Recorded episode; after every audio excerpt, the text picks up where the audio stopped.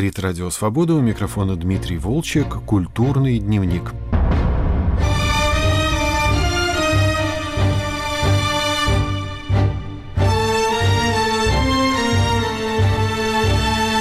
Почему путинская Россия решила объявить войну европейской цивилизации и чего она добивается?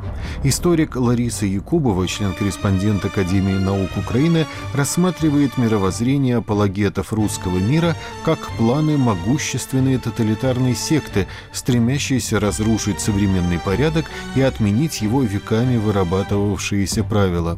В книгах «Русский мир на Донбассе и в Крыму», «Русский мир в Украине на краю пропасти» Лариса Якубова, выросшая в Донецке, показывает, как московские политтехнологи вдохновляли сепаратистские движения в Украине, а идеи русского мессианства и национальной исключительности, выдвигавшиеся маргиналами вроде Александра Тугина, были взяты на вооружение Кремлем и стали оправданием экспансии и гибридной войны России с Западом.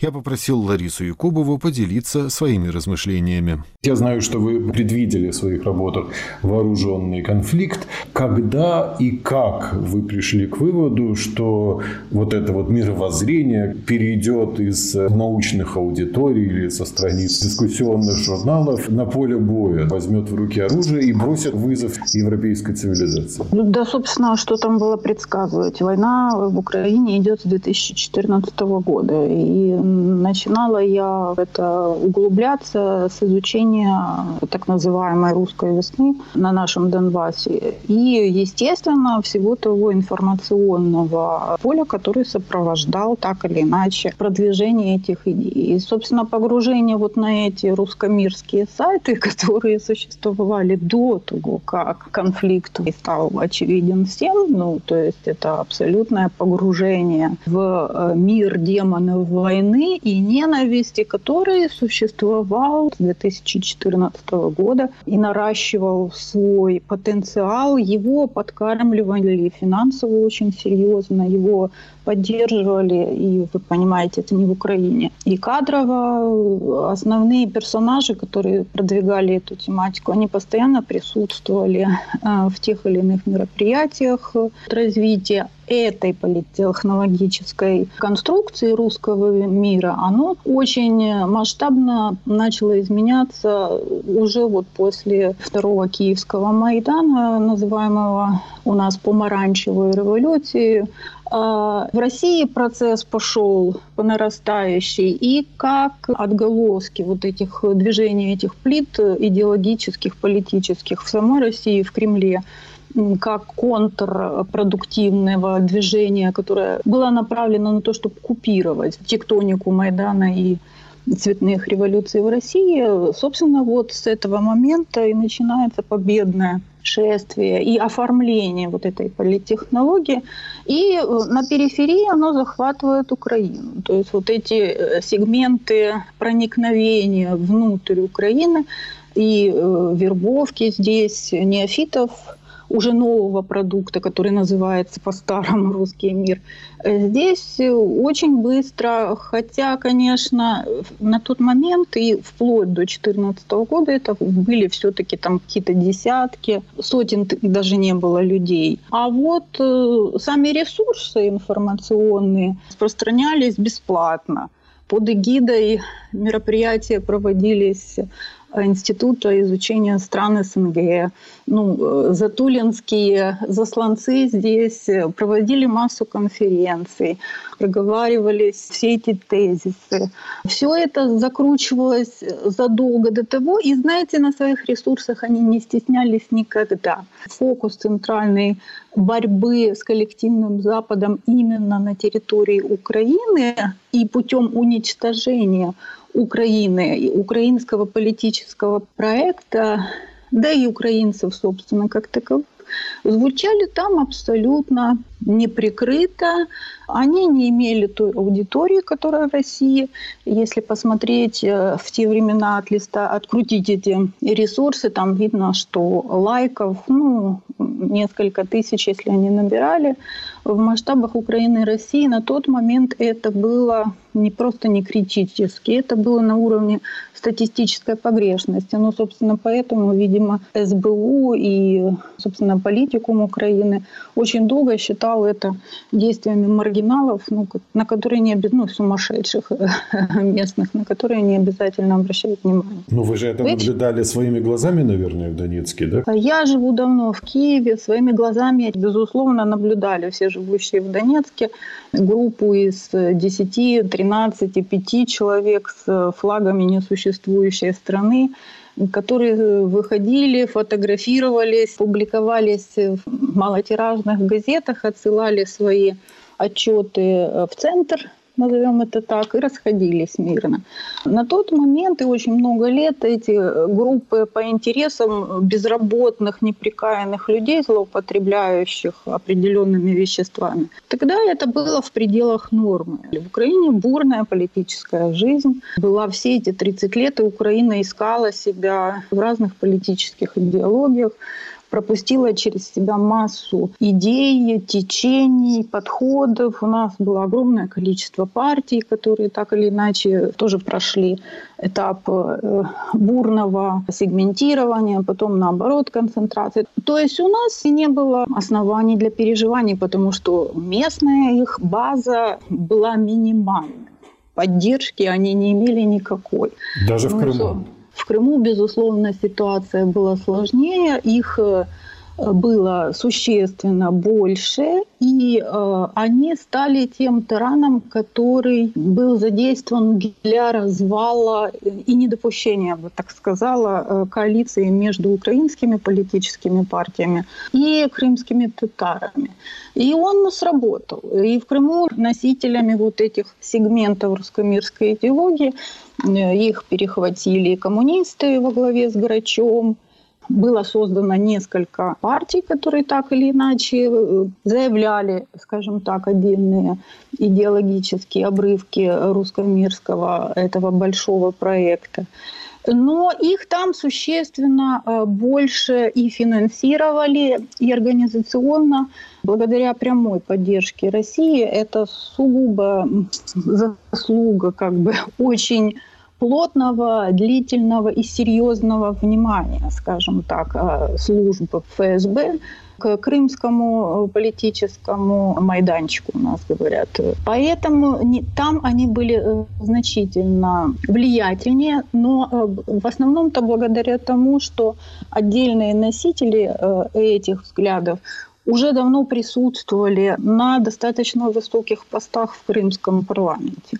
И вот ситуация перманентной борьбы за влияние и за место в крымском парламенте, и вот проблема купирования, как они видели ее, крымско-татарской угрозы, подпитывала этот сегмент э, политической жизни в Крыму намного серьезнее. Ну, там еще сыграла свою роль демографическая ситуация и качество того, что мы называем социальным организмом Крыма. Крым, всем известно, это регион, в котором количественно русские, русскоязычные. Их процент населения был э, самым высоким по показателям вообще в сравнении с другими регионами Украины. Ну и кроме того, то есть э, демографически это старый регион, процентное соотношение людей старшего возраста, которые не просто родились в Советском Союзе, были активными носителями этой идеологии, поскольку огромный процент еще и составляли жители Крыма, которые были военными пенсионерами и заслуженными пенсионерами.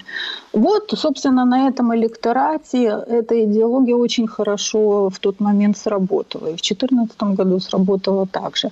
А что касается украинского Донбасса, то там ситуация была радикально другая и без прямого военного вмешательства у нее там не было вообще никаких абсолютно шансов. Если кому-то интересно, у нас э, с моим учителем научным есть большая книга «300 років самотності. Український Донбас в пошуках сенсів і батьківщини». Там я изложила и то, как продвигался русский мир до 2014 года в Донбассе, и почему, собственно говоря, это был мертворожденный проект в том же 2014, 2015, 2016 году. Ну и вся динамика его затухания в оккупированных территориях, то, во что он выродился и какие страшные результаты. На самом деле, когда это излагаешь в уже достаточно серьезном хронологическом сроке и накладываешь рамку реальных фактов на слова, словеса и тексты, то получается удручающая с одной стороны, а с другой стороны и обнадеживающая ситуация, которая показывает, что искусственные, мертворожденные конструкты разрушают сама жизнь. Рано или поздно к сожалению, через огромные потери и не только экономические, но и, что наиболее страшно, человеческие, уничтоженные судьбы, возможности, свернутую перспективу, выход на планирование буквально минутами и секундами жизни. Тем не менее, жизнь возвращается, и все искусственное смывает потоком истории все, что может существовать и имеет правдивые основания для жизни, оно остается. То есть вы думаете, что то, что мы наблюдаем сейчас, это не триумф русского мира, а его своего рода агония? Триумф – хорошее слово. В России есть прекрасный исследователь Дмитрий Шушарин. И у него есть потрясающая работа, называется она «Русский тоталитаризм». Он как раз пишет о том, что он наблюдает э, и трактует это как триумф русского тоталитаризма. Как историк я с ним не во всем схожусь. На самом деле мы живем просто действительно в точке такой бифуркации, за которой даже самый просвещенный, просветленный ум, который может на сегодняшний день подытожить массу уже появлявшихся явлений в той или иной форме и наблюдавший их расцвет и упадок, вряд ли вам скажет, а что будет дальше. Я не прогнозист, я историк. Восемь лет этот продукт шел по нарастающей и шел к своему финальному пиковому развитию. На нынешнем этапе мы наблюдаем оформление таких, да, еще называют не менее выдающийся ваш российский исследователь Лев Будкоев это возвратным тоталитаризмом. На сегодняшний момент мы все присутствуем при рождении и оформлении третьей версии, исторически новой версии тоталитаризма. Часто спрашивают, что такое путинизм, это фашизм или нацизм. Это новая историческая версия тоталитаризма в декорациях информационного общества и эры постправды, которая в себе объединила все несоединимое и использует все ресурсы политтехнологии, которые наработала человечество для того, чтобы создать новую версию тоталитаризма, которая сформирует будущее человечества. Это их концепция, их лейтмотив, их идея и их миссия в жизни. А вот э, смогут ли они это сделать, зависит от всего остального человечества. Если бы к вам пришел рыцарь и спросил бы, как поразить это чудовище русского мира, есть ли у него ахиллесова пята, какой бы вы ему совет дали? Есть у него, безусловно, ахиллесова пята. Как историк, наблюдавший уже не одну версию тоталитаризма, мы знаем, что все они имеют свой конец. Конец этот обуславливается тем, что это система саморазрушающаяся. Это, знаете, такое мертворожденное небытие, я бы сказала. Вот сейчас очень часто сравнивают россиян, которые находятся под воздействием этого конструкта и движут его в мир – с нежитью, которая сама не живет, и основная ее задача, чтобы никто и не жил.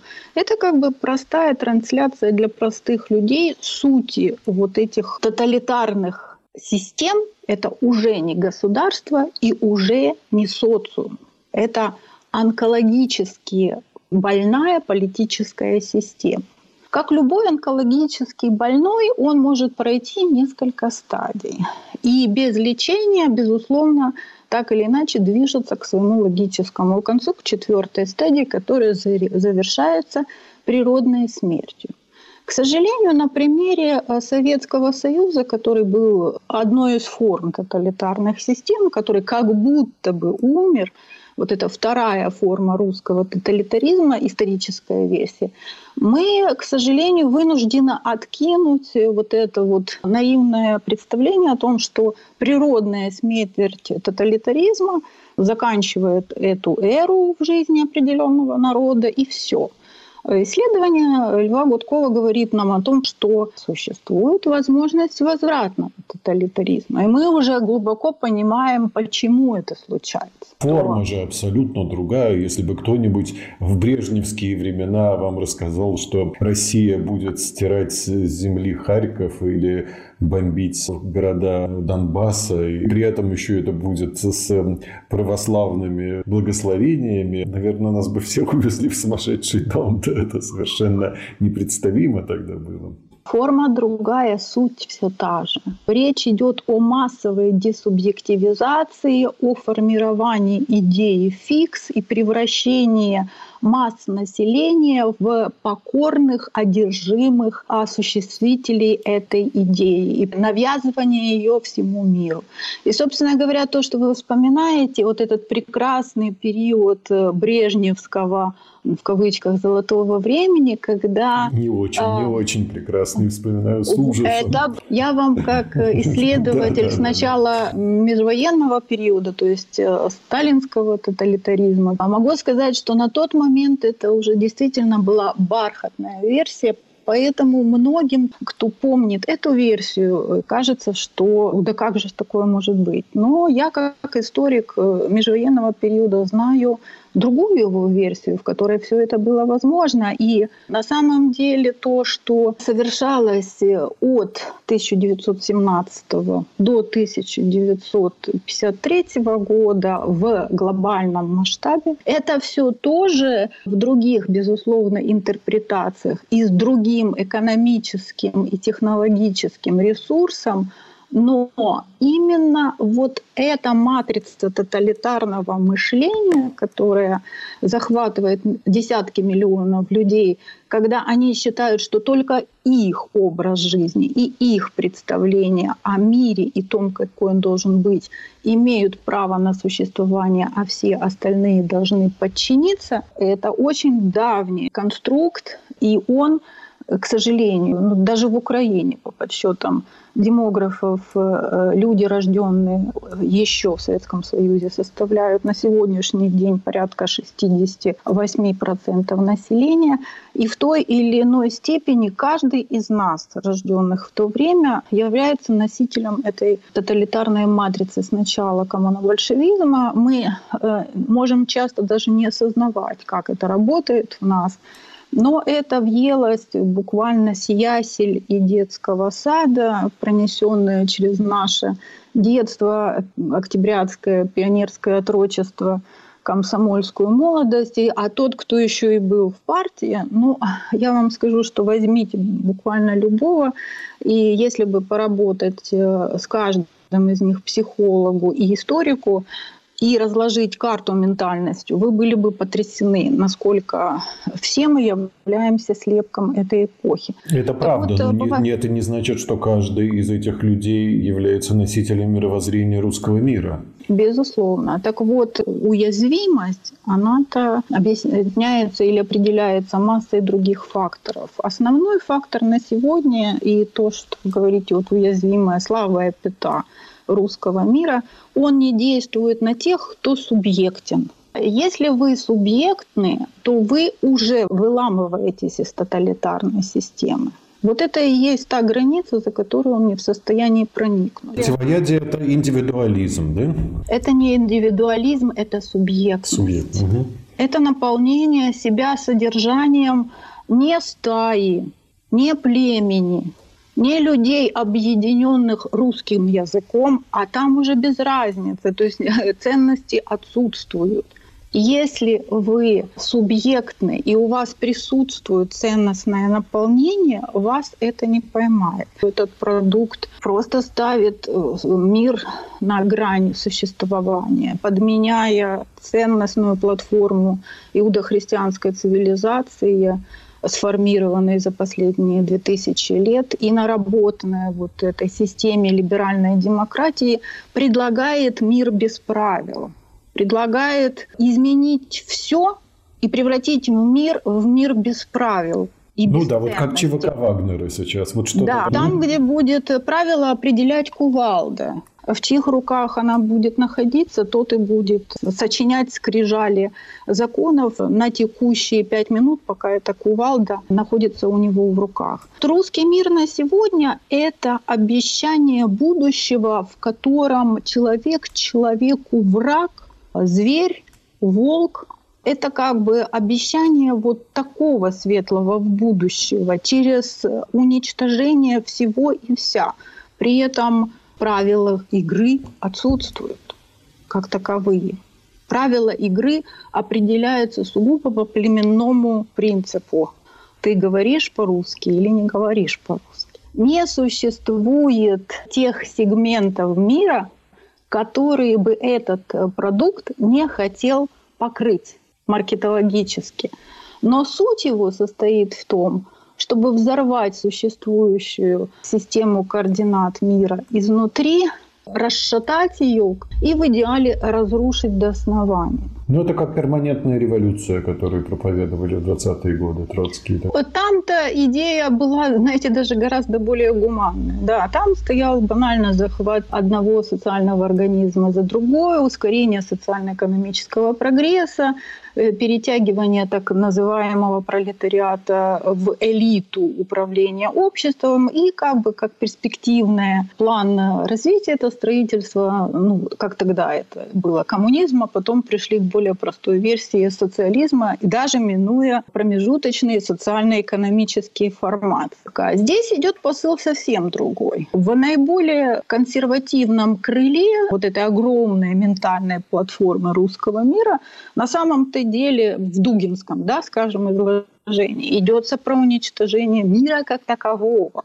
который просто не имеет права на существование, потому что он воспринимается и квалифицируется в категориях абсолютного зла. Ну вот Дмитрий Быков сказал, что это война с будущим, что Россия окружена не НАТО, а окружена будущим, и Россия воюет вот с этим окружением. Верно? Это один из срезов, который мы здесь видим. А, для меня основной срез в том, что Россия воюет с собой, она уничтожает себя и уничтожает в себе Бога. Она находится на сегодняшний момент в той пиковой точке отрицания в себе Божьего образа. Это я как бы так метафорически, да?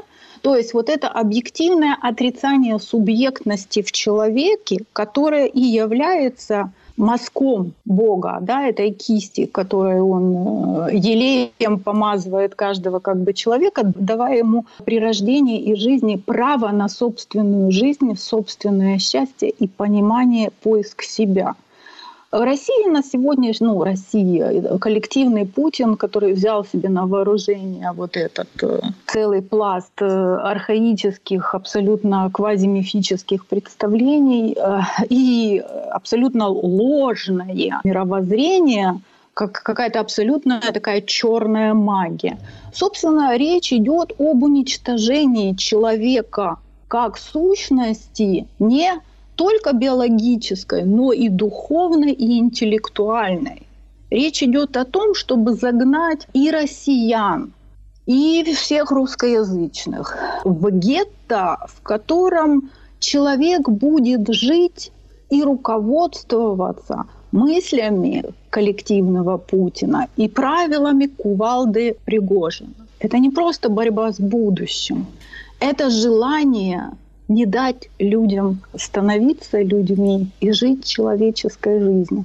Это борьба со счастьем человеческим в том представлении, в котором принято уже на нынешнем уровне цивилизации его понимать. Если вот большая часть развитая мира бьется в поисках смысла жизни, страдает от того, что жизнь не наполнена, неинтересна. Люди ищут себя десятилетиями, самовыражаются. Ну, те, кто ищет, да, они ищут забытия то здесь проект, который предлагает именно существование в племени, где все живут мыслями очень немолодого человека с очень посредственным образованием. И основная задача этого коллективного фантома, который правит Россией, состоит в том, чтобы люди, которые будут демографической площадкой власти этого фантома, были настолько бедны интеллектуально, духовно и культурно, чтобы вот этого примитивизма, простоты, злобы, ненависти, ханжества, лицемерия, подлости, низости и вранья ежесекундного. А кроме того, вот этой вот харизмы воров в законе, вот этих блатных, которые претендуют на мировое господство – не видели, не замечали и воспринимали как высшее воплощение человеческой сущности и богопомазания. Россия сегодня, я имею в виду путинскую Россию, борется за то, чтобы мир остановился и никуда не шел, и ничего не искал, и ни над чем не мечтал, и ничего не открывал – просто стоял в углу на гречке, получал вовремя розги и покорно слушался. И вот для этого, в их понимании прекрасного будущего, где все будут покорно выполнять отведенную им функцию демографического ресурса, для построения новых зекуратов, прекрасных дворцов, в которых будут жить избранные люди, которым будет применяться избирательное право, а все остальные будут жить как племя, лишенное права не просто голоса, а права на человеческое существование и собственные мысли. Вот за это и борется коллективный Путин. При этом все это прикрывается словами о растлении э, западной цивилизации, о ее бездуховности, о том, что пора давно уже всех этих извращенцев остановить. Все это всего лишь очередная пьеса людей, которые хотят закрепить свою власть навечно и лишить всех других людей, которые не входят в их стаю и их потомков, возможности вообще когда-либо жить человеческой жизнью. Гостем программы «Культурный дневник» на «Волнах свободы» была историк Лариса Якубова. С вами прощаются продюсер Андрей Амочкин и редактор Дмитрий Волчек. Всего доброго.